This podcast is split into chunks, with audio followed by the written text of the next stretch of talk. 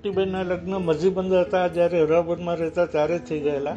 એટલે જ્યારે અમે માટુંગા શિફ્ટ થયા ચિમનાભવનમાં ત્યારે અમે ચાર ભાઈ બહેનો બા, બાપુજી અને મા આ આટલા ફેમે, આટલા મેમ્બરો અમે ચિમનાભવનમાં એક સાથે જોઈન્ટ ફેમિલી તરીકે રહેતા હતા.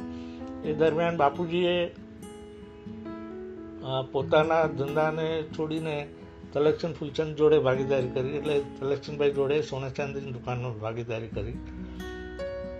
એ મારી નજર સામે છે કે મને લાગે છે અઢાર વર્ષ સુધી એમની ભાગીદારી બહુ સારી રીતે ટકી અને કોઈ પણ જાતના ડિસ્પ્યુટ કે ઝઘડા વગર અઢાર વર્ષ પછી જ્યારે છૂટા થયા, ત્યારનું એ સીન મને યાદ છે કે જ્યારે છૂટા થયા અને ભાગીદારોએ સોનાની વેચણી કરી કે જે દુકાનમાં હતું એ અડધું તારું ને અડધું મારું, એ રીતે એ લોકોએ જે કાંટામાં ત્રાજવે તોલીને લીધું હતું, ત્યારે હું હતો કદાચ એવું સીન હતું કે બી પહેલી વખત આવી વેચણી જોઈ હતી કે આટલી શાંતિથી બે ભાગીદારો કોઈને પણ વચ્ચે લાવ્યા સિવાય છૂટા થઈ શકે.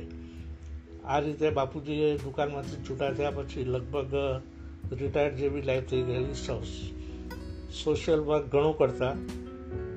હાલતા ચાલતા મેરેજ બ્યુરો કહી શકાય, કારણ કે ડગલામાં, કોટના ખિસ્સામાં બે ચાર જણની જન્મ તારીખને લગ્નની વિધિઓ વિગતો હોય જ. કોઈના પણ લગ્ન કરાવવા એમને માટે એક બહુ શોખની અને બહુ સેવા કરવા જેવી વાત હતી અને બહુ જ ઉત્સાહથી કરતા હતા. કેટલાયના લગ્ન કરાવ્યા છે, કેટલાયની જોડે એ લોકોએ વખાણ અને એ ટાઈમમાં એની ઇજ્જત પણ અને આપણું પણ એવી હતી કે રતિભાઈ કે એટલે સારું જોઈએ, પછી કોઈ ચર્ચા નહીં કરવાની અને લગ્ન કરી લેવાના. એટલે બાપુજીની સામાજિક સેવાનું જે એને શોખ હતો, એમાં મેં ઘણી વખત જોયું કે ભાઈ એને કોઈ દિવસ પૈસા બહુ કમાઈ લેવાની એને ઈચ્છા કે લાલચ દેખાડી જ નહોતી. અમારા બિઝનેસ જુદા હતા એટલે એકબીજા જોડે બહુ વાતોનું વાતોનો વ્યવહાર નહોતો કે ભાઈ તમે શું કરો છો કે હું શું કરું છું. પણ હંમેશા જોતો જ્યારે તવાલેજમાં અમારી દુકાનમાં, એમના પાર્ટનર જોડે, એમના છોટુભાઈ જોડે જ્યારે મારો બિઝનેસ ત્યાં શિફ્ટ થયો, ત્યારે હંમેશા સાથે બેસતા અને હું હંમેશા જોતો કે એમનું ગ્રુપ સાત આઠ લોકોનું એટલું બધું પૈસાવાળું ગ્રુપ હતું.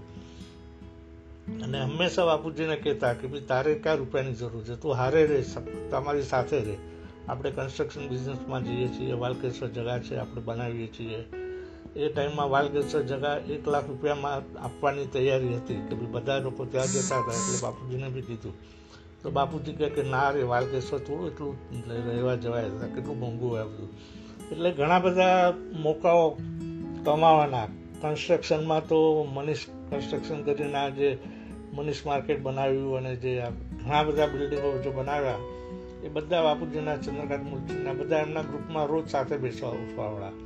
પણ બાપુજીએ કોઈ દિવસ એ લાલચમાં જઈને કે પૈસા કમાવાની ચક્કરમાં એ લોકોની જોડે જોડાયા નહીં અને પોતે બહુ સંતોષથી અને શાંતિથી પોતાની જિંદગી વ્યવસ્થિત રીતે જીવતા હતા.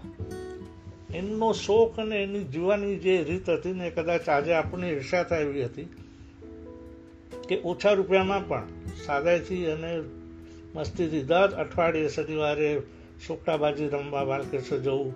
રોજ સાંજના પાંચ સાત દોસ્તારો જોડે કલાક બેસવું, ગપ્પા મારવા અને સમાજસેવાની વાતો કરવી. આ સિવાય દેશમાં જવા આવવાની એની પ્રવૃત્તિ એટલી બધી સતત રહેતી કે વર્ષમાં કેટલી વખતે દેશમાં આવતા જતા ભોયણી જઈને આવતા જતા, આ બધામાં એણે એમની જિંદગી સેટ કરી નાખેલી. એટલે પૈસા બાબતમાં ઘણી વખત આમ ગુસ્સો પણ આવતો કે આટલા સારા મોકાઓ મળે છે અને બાપુજી કેમ કંઈ કરતા નથી? પણ એણે એ રીતની જિંદગી અપનાવી લીધેલી અને આજે એવું લાગે છે કે એ જિંદગી ખરેખર વાસ્તવિકતાથી ભરેલી હતી. એણે કોઈ દિવસ બહુ જેને શોર્ટફોલ અનુભવે એવું કોઈ દિવસ લાગ્યું નથી. જે બી હતું અને જેટલું પણ હતું, એમાં એણે બહુ શાંતિ અને આનંદ, ઉલ્લાસથી જીવ્યા છે.